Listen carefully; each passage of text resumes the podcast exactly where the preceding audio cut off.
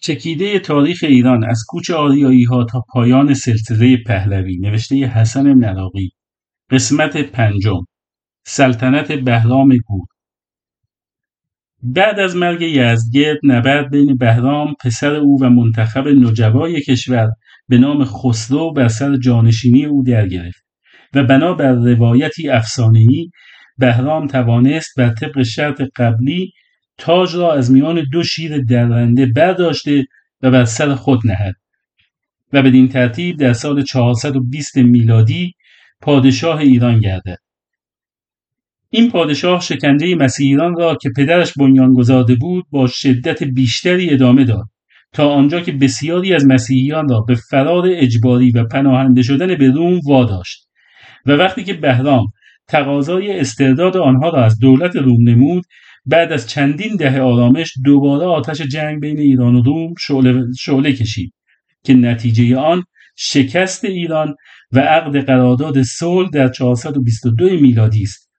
بهرام توانست با تعهد به عدم تعقیب و آزار مسیحیان جنگ باخته ای را به طرزی آبرومندانه سامان و پایان بخشد. از دیگر حوادث قابل ذکر در طول سلطنت این پادشاه حمله قوم نیمه وحشی حیاتله در سال 425 میلادی بود که پس از گذشتن از رود جیهون بنای تاخت و تاز به ایران را گذاشتند حیاتله یا هونهای سفید مردمی بودند از نژاد زرد جنگجو دلیل و نیمه وحشی. بهرام توانست با تظاهر به وحشت و فرار به آذربایجان در میان راه مسیر خود را منحرف کرده و با اجرای یک شبیخون غیر منتظره حیاتله را قافلگیر کرده و آنها را تارمار کند و خود را برای همیشه از آزار این قوم وحشی سهرانشین ایمنی بخشد. معروف است که وی به علت علاقه شدیدش به شکار گورخر در تاریخ ایران به نام بهرام گور مشهور شد. بهرام در سال 440 میلادی در اوج عظمت و اقتدار خود و کشورش درگذشت. سلطنت یزدگرد دوم تا مرگ قباد. جانشین بهرام گور پسرش یزدگرد دوم بود که در همان سال مرگ پدر به سلطنت رسید. وی در اثر تلقین و پافشاری بزرگان و علمای زرتشتی در زرتشتی کردن ملت ارمنستان در مرحله اول در صدد برآمد که با دلالت و مهربانی و نصیحت آنها را از مسیح منصرف و جذب دین زرتشت منماید ولی چون در کارش توفیق کافی نیافت به زور متوسل شد و توانست بعد از یکی دو جنگ پیاپی خلیفه ارامنه را به نام یوسف به قتل برساند و شکنجه و عذاب مسیحیان را دوباره شروع کند وی این کار را تا سال 457 میلادی سال مرگش ادامه داد. بعد از مرگ یزدگرد دوم پسر بزرگش فیروز توانست با شکست دادن رقیب و مدعی خیش هرمز به تخت سلطنت بنشیند. وی در تاریخ در اداره مملکت به نیکی اشتهار دارد. معروف است که در دوره او قحطی بزرگی بر کشور حادث گردید و او با درایت توانست از اطراف و جوانب خالوبار وارد ایران کند و جلوی مرگ و میر بسیاری از ایرانیان را بگیرد. او جنگ های زیادی با حیاتله انجام داد که آخرین آنها که در نزدیکی گرگان یا صد اسکندر اتفاق افتاد منجر به شکست فیروز و انعقاد قرارداد صلحی گردید که یکی از شرایط آن سجده پادشاه ایران در مقابل حریف بود. وی این قسمت از قرارداد را با تنظیم و راهنمایی قبلی موبدان به هنگام طلوع آفتاب و سجده در مقابل شرق انجام داد تا با این عمل خود بتواند کمی از قفت کاری که مجبور به انجام آن بود بکاهد. در زمان فیروز فشار معمولان رسمی ایران و از آن بدتر ایسوی های تازه زرتشتی شده ارمنستان آنچنان بالا گرفت که بالاخره منجر به قیامی سراسری و شورشی همگانی در ارمنستان گردید. فیروز با وجود موفقیت هایی که در سرکوبی این شورش به حق به دست آورده بود به علت مرگش در 483 میلادی آرزوی زرتشتی کردن این ملت ستمدیده را با خود به گور برد. بعد از فیروز برادرش ولگاش بر تخت سلطنت نشست. وی در ابتدا با علاقه که به ایجاد صلح از خود نشان داد قرارداد صلحی با حیاتله و همچنین قرارداد دیگری در ارمنستان مبنی بر آزادی دین مسیح و تخریب آتشکده های احداثی و منع آزار مسیحیان منعقد نمود. وی در سال 487 میلادی درگذشت. بعد از مرگ ولگاش نوبت پادشاهی ساسانی به قباد رسید از اولین کارهای او لشکرکشی بر ضد قومی وحشی به نام خزرها بود که از شمال ایران باعث آزار و اذیت ایرانیان می شدن. سر پرسی سایکس مؤلف انگلیسی تاریخ ایران اشاره می کند که تأثیر این قوم بر ایرانیان به حدی است که علیرغم گذشت سالها ایرانیان دریای کاسپیان را به نام دریای خزر مینامند. به هر حال قباد توانست در اوایل سلطنت خود خزرها را تارومال کند. ظهور مزدک و آین مزدکی نیز در اوایل سلطنت همین پادشاه اتفاق افتاد. درباره عقاید اشتراکی مزدک و تشابه آنها با اصول کمونیسم عصر حاضر از جمله بهرهوری یکسان از تمامی اموال و نعمتهای دنیا اهم از ملک آب زمین و غیره سخنهای فراوانی رفته است. ولی تصور شخصی من این است که این نسبت ها نمی‌تواند خالی از بغزهای اعتقادی مورخین و ناقلان این گفتارها باشد. چون از تعلیمات معنوی مزدک می‌توان ذوق پاسایی پرهیز از غذاهای حیوانی و همچنین مالکیت عمومی را نیز برشمرد.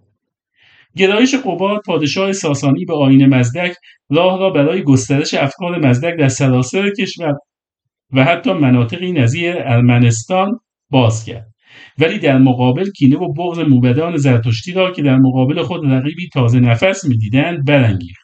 مقان بر ضد او توطعه و حتی برای مدتی وی را از سلطنت خل و زندانی کردند. اما وی توانست با فرار از زندان و استمداد از یاران خود دوباره به سلطنت بازگردد در زمان سلطنت این پادشاه دوره طولانی صلح با روم به سر رسیده جنگ های زیادی بین دو کشور اتفاق افتاد که نهایتا به قرارداد صلحی در سال 505 میلادی انجامید قباد پس از انعقاد قرارداد صلح با دومی ها به جنگ با حیاتله روی آورد و تا سال 513 توانست به قلع کامل آنها دست یابد. از حوادث بزرگ و قابل توجه طول دوره سلطنت این پادشاه حمله اعراب صحرانشین به سرپرستی پادشاهی به نام منظر به شام و انتاکیه بود که با کشتن و قربانی کردن 400 راهبه وحشت و استراب عظیمی در دنیای مسیحیت به وجود آورده و بدین وسیله خود را در صحنه سیاسی منطقه وارد کرده بودند. قباد سلطنتی نسبتا طولانی داشت. محمد ابن جدیر تبری اعتقاد دارد او زیاده از هر پادشاهی شهر بنا نمود. از آن جمله کازرون فعلی و گنجه در قفقاز و به هنگام مرگش ایران و گنجه در قفقاز و به هنگام مرگش ایران از بالاترین درجه اقتدار برخوردار بود. انوشیروان معروف به عادل. بعد از مرگ قباد در سال 531 میلادی نوبت به سلطنت به انوشیروان رسید. او برای رسیدن به تاج و تخت جز دو برادر بزرگتر خود مدعی جدی دیگری نداشت.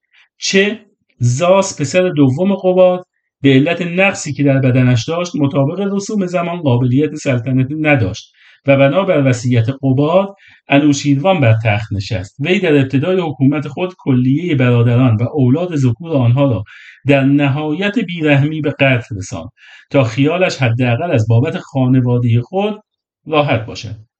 پس از آن اقدام به اعدام مزدک و کلیه پیروانش که بنابر روایات مختلف تا یکصد هزار نفر نیز رسیده بود کرد و بدین وسیله پایه های قدرت و حکومت خیش را به سان بقیه قدرت طلبان مشهور به عدالتگری تثبیت و استوار کرد.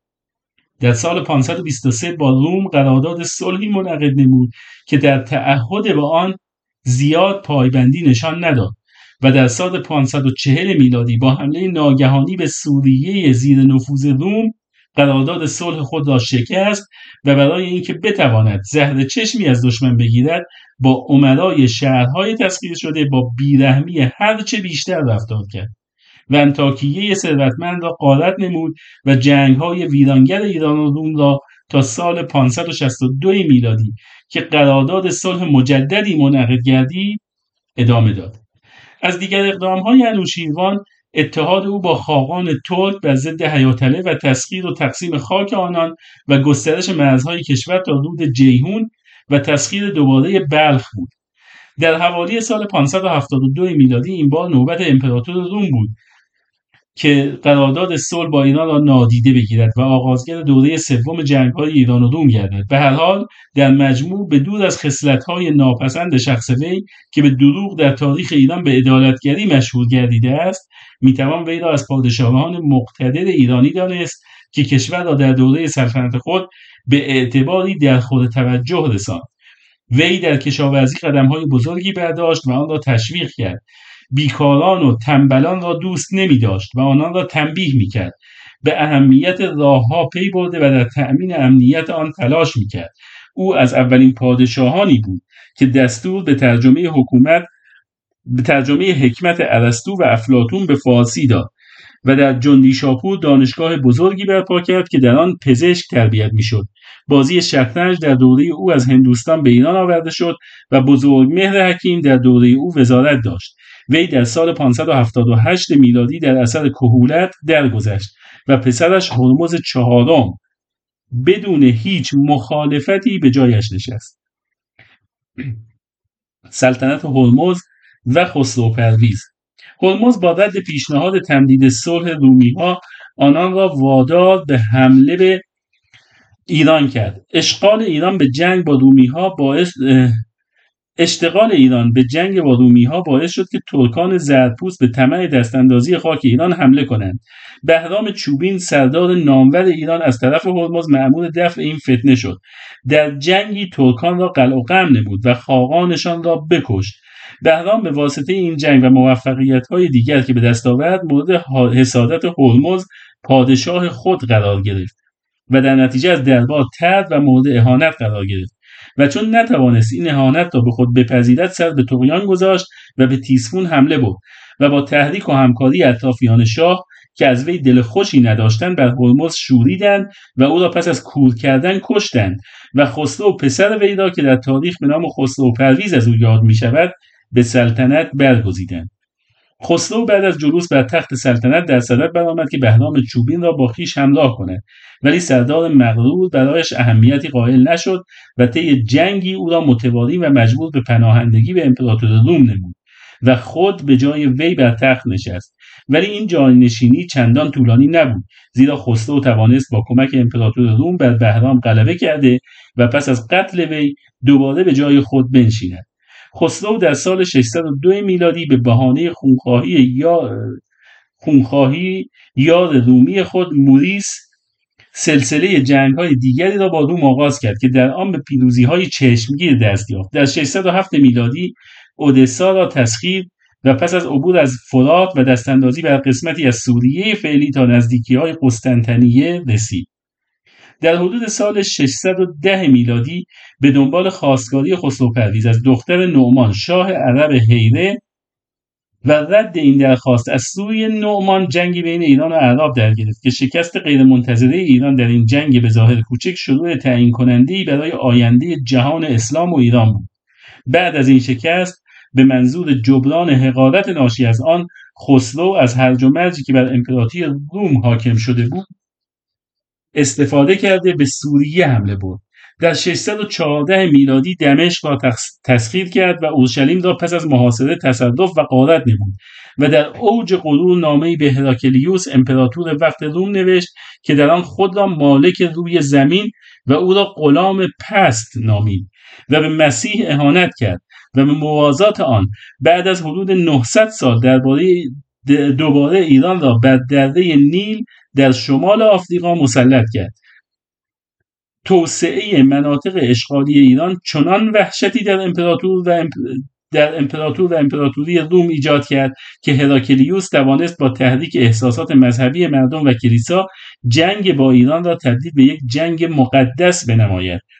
وی در کلیسای ایاسوفیه سوگند استقامت و پایداری ادا کرد و اهانت به مسیح را محور تبلیغات خود بر ضد ایران قرار داد. تمامی ظروف طلا و نقره کلیسا جهت تأمین مخارج این جنگ ذوب شد و حتی خیرات قله در قسطنطنیه به نفع ارتش روم منسوخ گردید. هراکلیوس یا هرقل هرقل در طول سالهای 622 تا 627 میلادی جنگهایی را بر ضد ایران اداره کرد که بعدها باعث جاودانگی اسمش در تاریخ به عنوان یک سردار فاتح گردید. او به دفعات لشکریان ایران را در آذربایجان آلبانی ارمنستان شکست داد و سرانجام در 627 میلادی به محل اقامت پادشاه ایران لشکر کشید و در نینوا جنگی بزرگ به راه انداخت.